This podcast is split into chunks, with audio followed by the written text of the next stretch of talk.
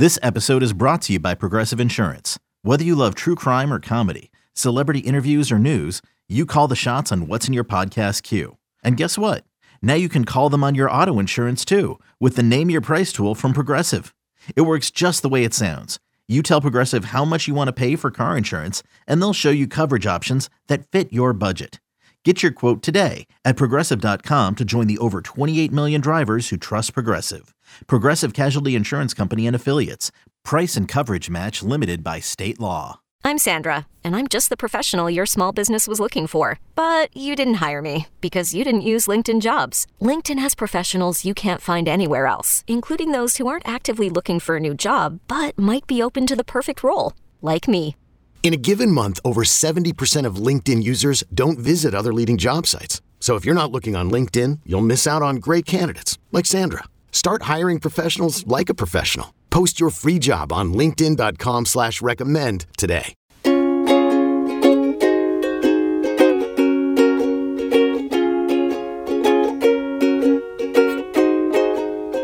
Welcome into another West of the Rest podcast where we talk West Coast recruiting. It is Thursday, December 29th, and we are coming to you about a week after the early signing period ended. I am joined by my co host, as always, Mr. Brandon Huffman, the national recruiting editor at 24 7 Sports. Brandon, happy holidays. How are you? I'm good, Blair. Happy holidays to you and yours and your first Christmas with your little guy. I'm sure that was a lot of fun. And you know, that's the whole reason we have Christmas, right? To to see the glow in the little kids' eyes and the gifts that they get under the tree, not unlike some of these college coaches got a week ago. Exactly. That's a good way to to bring this all the way around to to recruiting. It was interesting last week during the early signing period. You were not able to travel like you were supposed to. We had teased it a little bit on the show previous to signing day, but I made it out to Florida. I was a part of the 24/7 Sports National Recruiting uh, show for that signing day special. You were supposed to be in Nashville. The travel was obviously something that just didn't work out but it was i think a little bit interesting for me being away from the little one ahead of his christmas and now he's got his first birthday coming up. Everything's piling up. We're about to go take him for his first haircut. I mean where has the time gone huff it's crazy, Blair, because then you end up in a situation not unlike us, where your oldest is home from college, but she wants to hang out with her friends that she hasn't seen for a while. And you hang out at Christmas, but then the whole day she's like, okay, I think we're going to do this and that day and go watch this on that day. And you're like, wait a second, where I, I thought you were hanging out with us. You know, it's life comes at you fast. Yeah,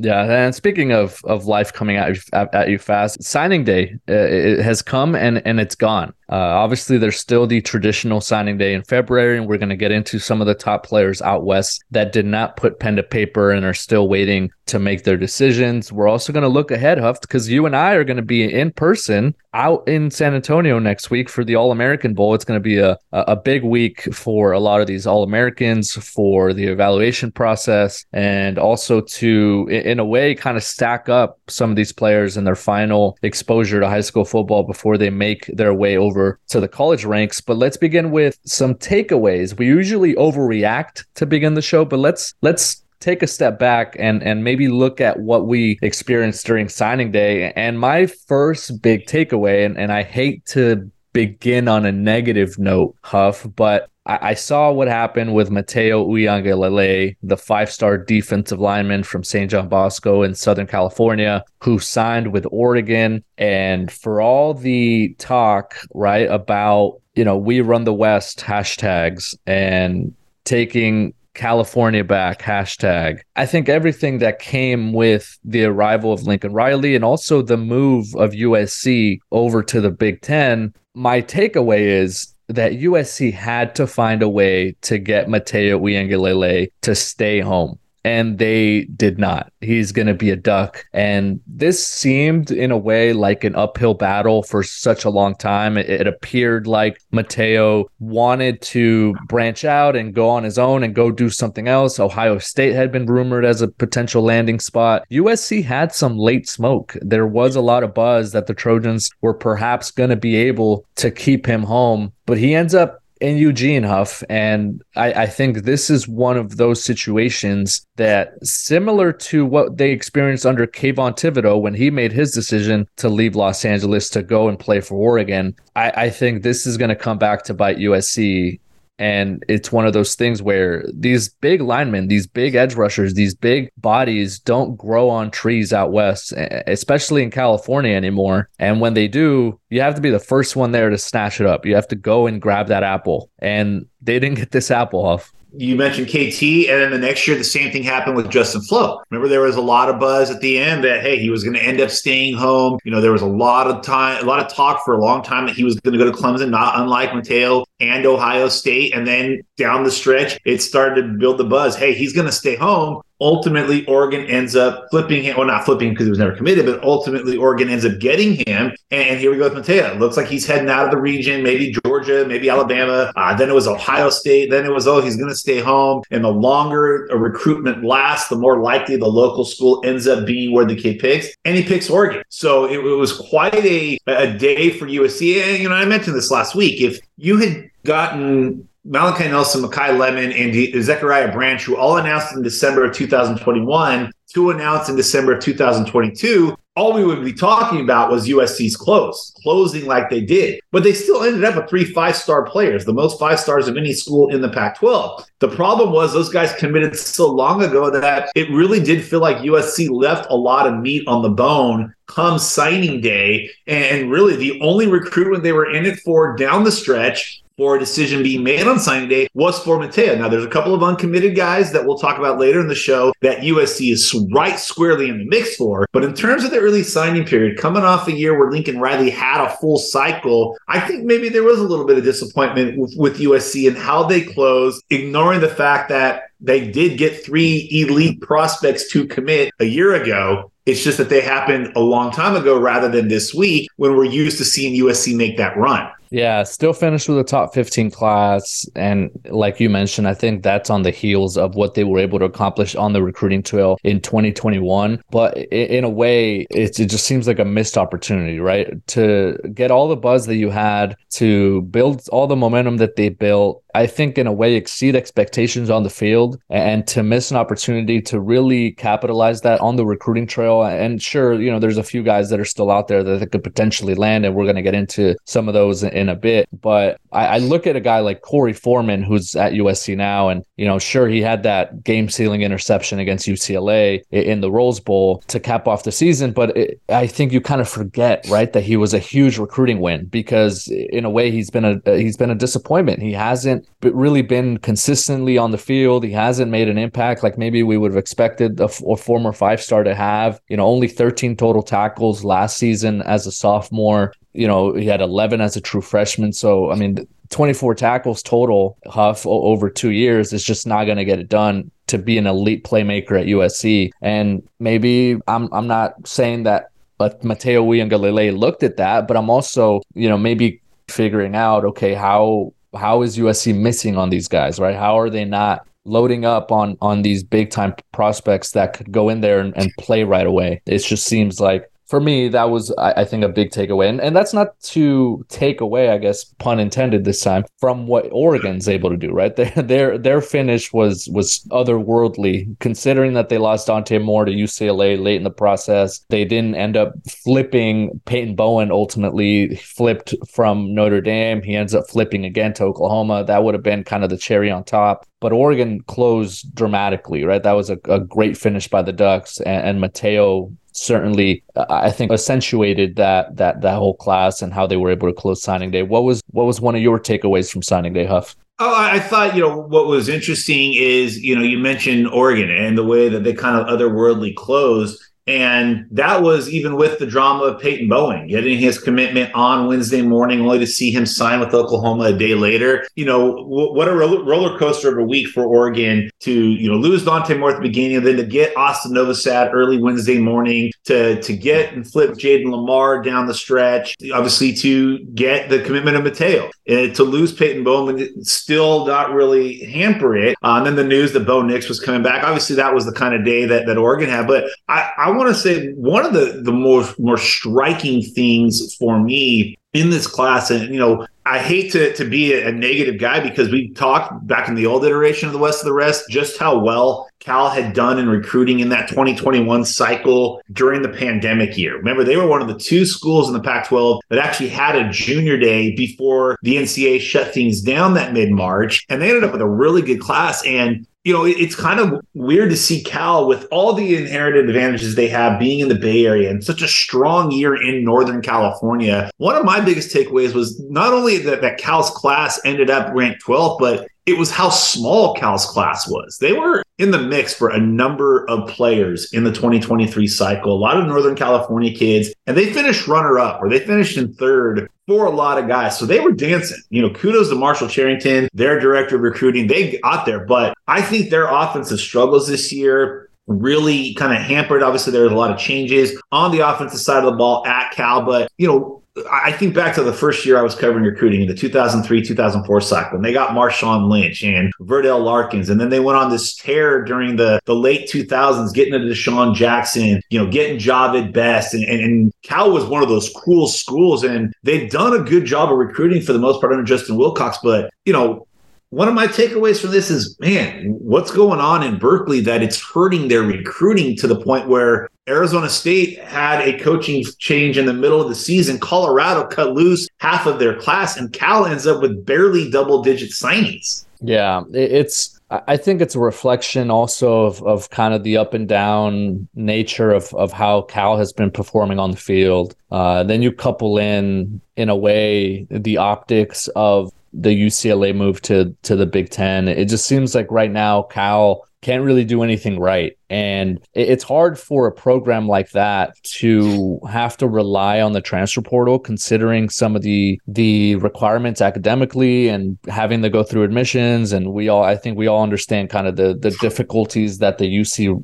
system presents in that way. So in a way, you're kind of handcuffing yourself, um, and you're hoping to really hit it off in the transfer portal, and then make up for some of the players you're losing in the transfer portal. Right? They already lost one of the players to UCLA. I, I think think their top two quarterbacks are, are off the roster now too as well. And there, there's just so many things that that are stacking up uh, against justin wilcox and that staff. And you know it, it, just seems like kind of a far cry like you mentioned right? With some of the the momentum or, or some some of the the optimism that had been built there in berkeley to to, to kick things off. I, I did want to take away another thing about signing day in particular was maybe the the buzz around Deion Sanders at Colorado from mm-hmm. a national perspective, right? And and the eyeballs that that has brought over to the West Coast and and particularly to the to the Pac-12. Even if they don't flip some of the guys, right? Like a Cormani McClain who ended up not signing and committed to Miami you know never sent in his letter you know there were rumors that his that that he hadn't woken up or that he had he hadn't set an alarm and then the mom uh, came out and tweeted that you know he wasn't going to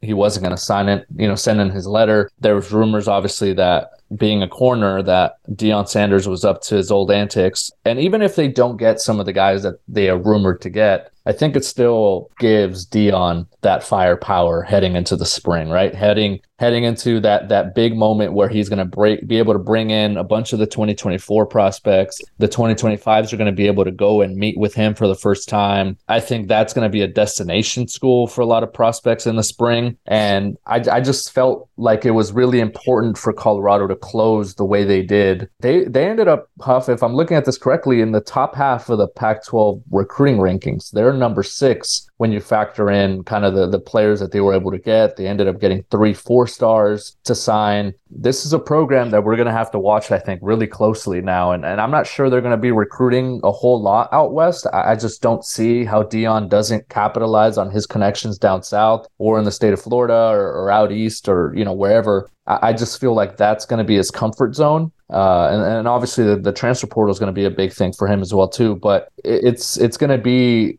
really interesting to see who he prioritizes and, and which kind of prospects he goes after out west. Well, and you mentioned it with the transfer portal. A year ago, when Jackson State had the shock heard around the world with Travis Hunter announcing his flip from Florida State to Jackson State, a year later, Travis Hunter factors in, but this time it was more expected than a year ago when he flipped to Jackson State. It was him kind of waiting until the night. And hey, you know what? Kudos to Travis Hunter for building his brand, getting his subscribers up on YouTube to announce his decision. Even though I think we all figured he was going to end up at Colorado, that was still, you know, kind of Deion's way of putting a, a topper on the day by getting the expected to happen because even though we all thought that all signs were pointing to Travis Hunter following him to Colorado, there was still that speculation that, hey, you guys, maybe, just maybe an Alabama or a Georgia pulls off a little bit of a stunner of their own and ends up getting Travis Hunter. But ultimately, Deion got him. And I think obviously we saw, you know, just how quickly USC turned things around this year by using the portal as heavily as they did with 20 players. I think that you're going to see Colorado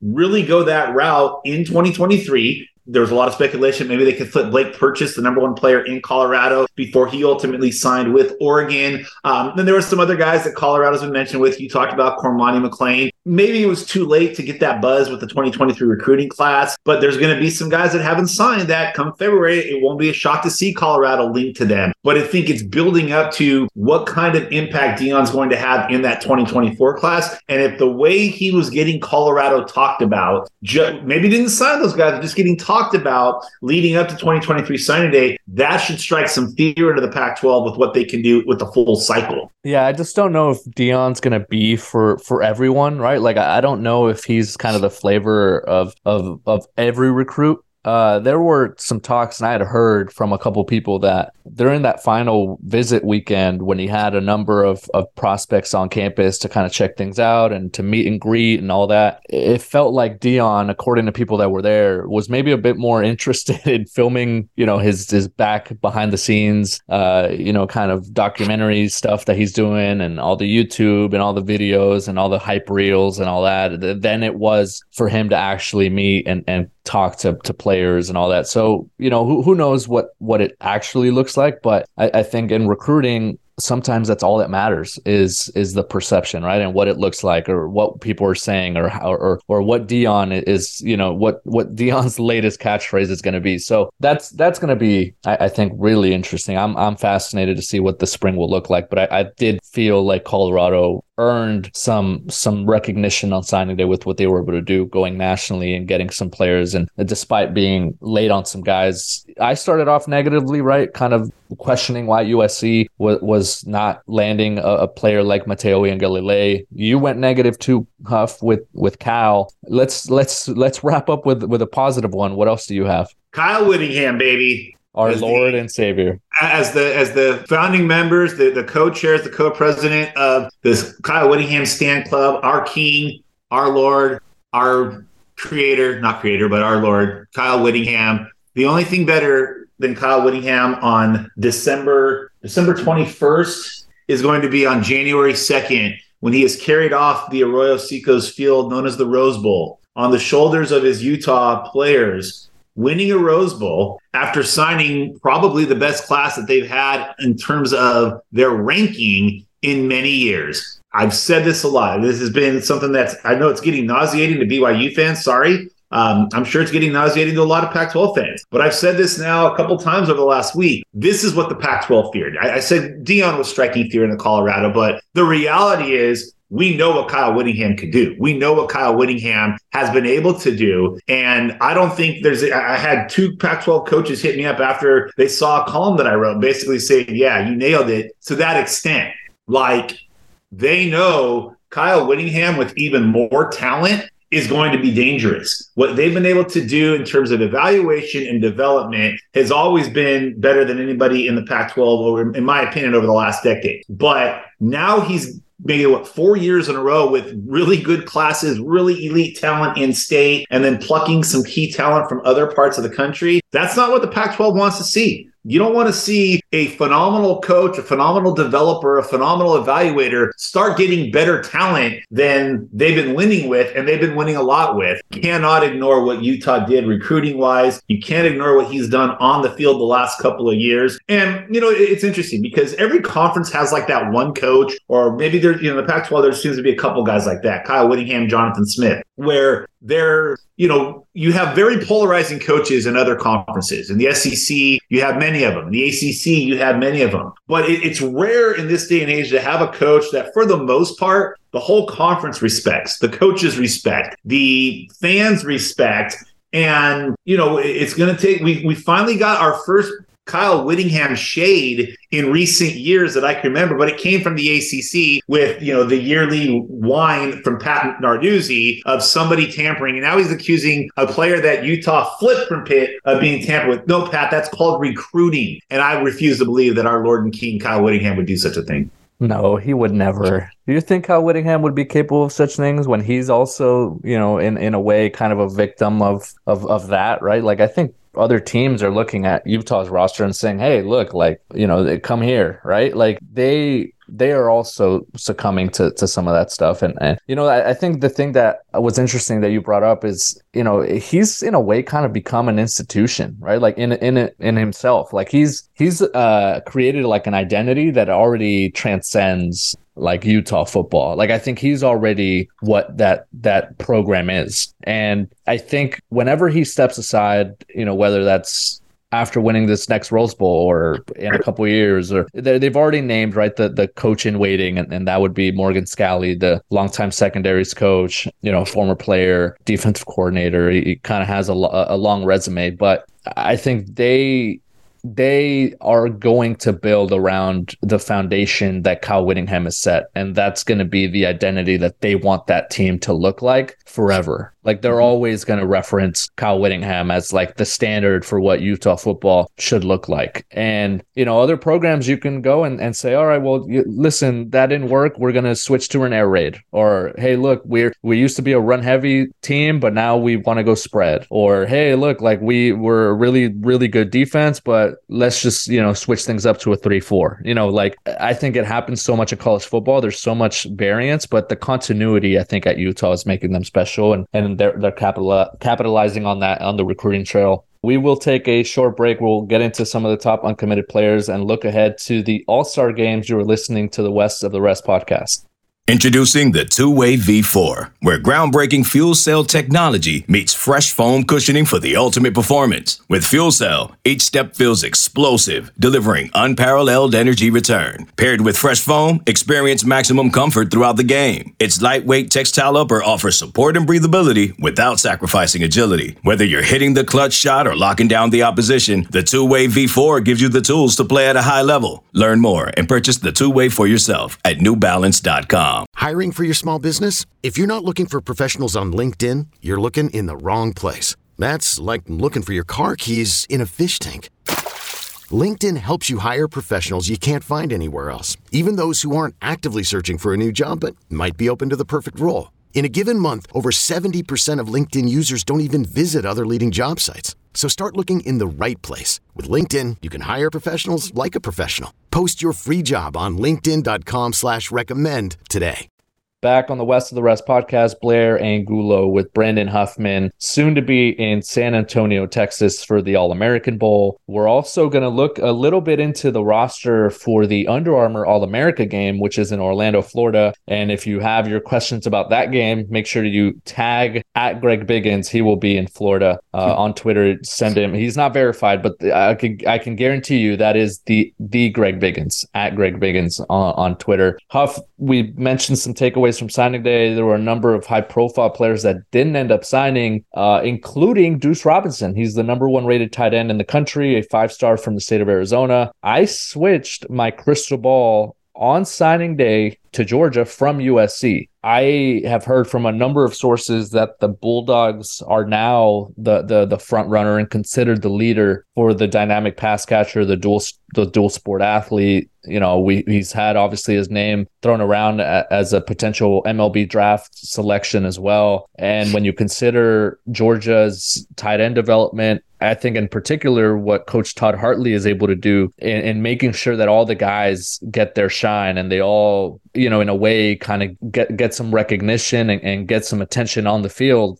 Deuce Robinson, despite them already signing two four star tight ends, I don't think he looks at that and says, "Oh, you know, I, I, can't really play there." I think he believes in himself enough to go in and compete. And, and I like Georgia and where they sit for Deuce Robinson right now, Huff. Well, and not only that, there's still the possibility that they could add Walker Lyons as a part of the 2023 class, but he won't enroll until the fall of 2024. So can you imagine coming off Brock Bowers, Darnell Washington, you know, then you get a, a, Deuce Robinson in 2023, you get a Walker Lyons technically in the 2024 class. That is going to open up doors for Georgia's passing offense that, you know, they've been able to exploit these last couple years, but Todd Hartley, man, you I mean you're you're doing absolute work. And Deuce, with all the buzz that it was USC, it was USC, it was USC during the summer, and now Georgia coming in here, and it's hard to ignore. You look at what they've done at the tight end position, what Brock Bowers has done to really, you know, kind of take Georgia from being a good tight end school to a tight end factory. And keep in mind, this is with Arik Gilbert, who was one of those generational tight ends who never really has gotten his career on track, went into the portal after transferring in from LSU. I mean, they even have maybe the most freakiest athletic tight end in college football, and he's barely seeing the field at Georgia. But that shows you that Georgia utilizing the tight end is so key. And if they can get Deuce and then, you know, Walker Lyons took that official visit down there back in, in November, opened his recruitment up after the res- resignation of David Shaw. I mean, can you imagine Georgia just continues that run where they can stash a Walker Lyons for a year from now? Todd Hartley living right.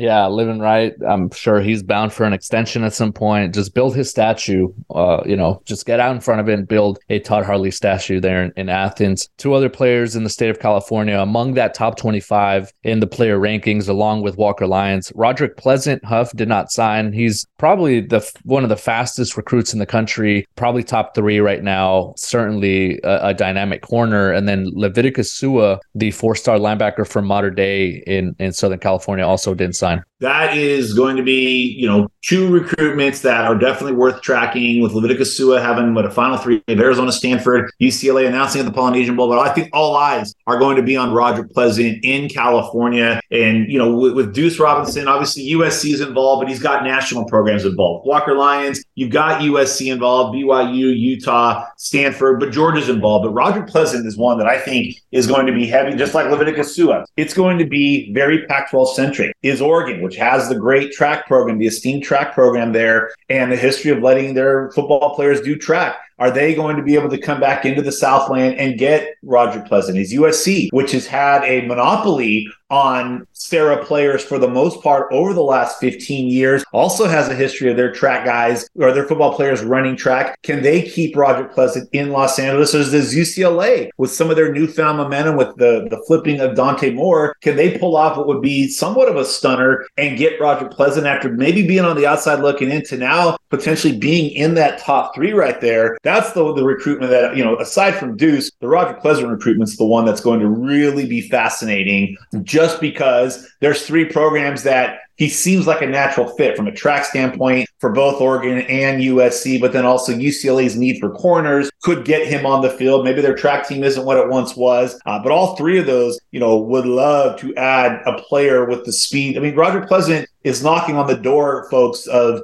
potentially going sub 10 in the 100, sub 20 in the 200. The, the reigning 100 and 200 champion in the state of California and should run away with both of those again next year. There is absolute speed, but he's not just a track guy who plays football. Blair, we, we saw with the amount of pick sixes he had, with the, the dynamic ability he showed this season, he is an elite defensive back with elite world class speed yeah, type of player that sees the field right away. You're going to be able to catch him at the Under Armour All America game. Uh, among that group, a number of players out west. Interesting storylines, Huff. I want to see Zachariah Branch maybe race Roderick Pleasant. That would be a lot of fun. Uh, I, I, like Iapani Laloulu, the four star offensive lineman from the state of Hawaii who signed with Oregon. I want to see him in one on ones uh, in, in, in, in that setting. Uh, Collins Acheampong, the, the uh, Southern California player who ended up signing with Miami, was previously committed to Michigan. I want to see kind of how he has developed physically and, and whether or not he's he's still a bit raw or, or all physical upside. Uh, Jaden Rashada, a quarterback, will be there. A lot of really good storyline stuff uh, at the Under Armour game. But before we go, let's look at the All America Bowl the roster includes a number of players already signed, including Tausili Akana, who signed with Texas, made that big announcement on signing day uh, over Oklahoma. Spencer Fano, another player from the state of, of uh, Utah, who who ended up signing with Utah. I'm really interested to see the battles between those two in practice. What about you, Huff? What are you looking forward to about San Antonio? Yeah, I mean, obviously the ability to watch Tausili Akana. You know, we we've seen. I mean, the guy's bounced around from being listed as an edge to being listed as a linebacker to you know being both. I mean, he's a pass rusher. He's a, he can play off ball. I'm really excited for some of the national guys to get to see him and where he really excels, and that's in pads. Most of these guys nationally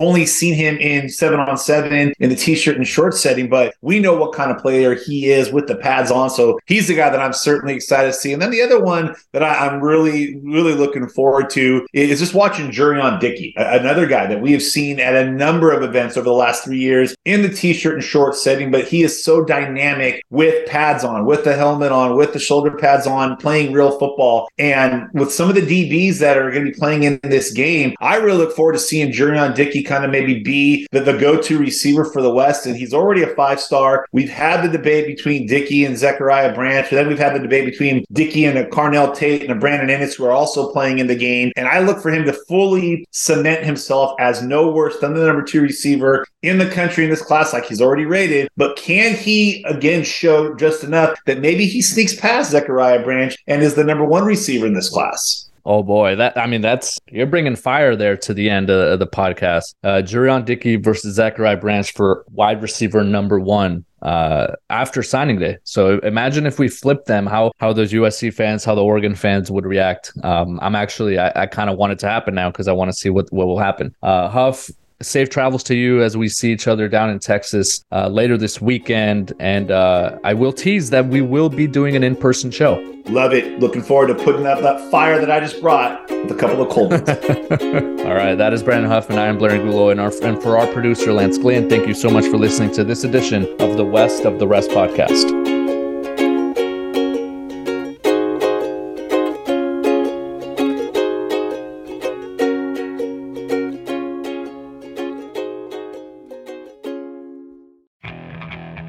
Okay, picture this. It's Friday afternoon when a thought hits you. I can waste another weekend doing the same old whatever, or I can conquer it. I can hop into my all new Hyundai Santa Fe and hit the road. Any road. The steeper, the better. Because my all new Santa Fe is available with HTRAC, all wheel drive, so I can hit the trail without a worry in the world. Heck, with three rows and best in class rear cargo space, I can pack the whole family in with all our gear. We've got available dual wireless charging for our phones, so we'll never lose touch with civilization, and we won't lose touch with the primordial power of Mother Earth. So, which is it?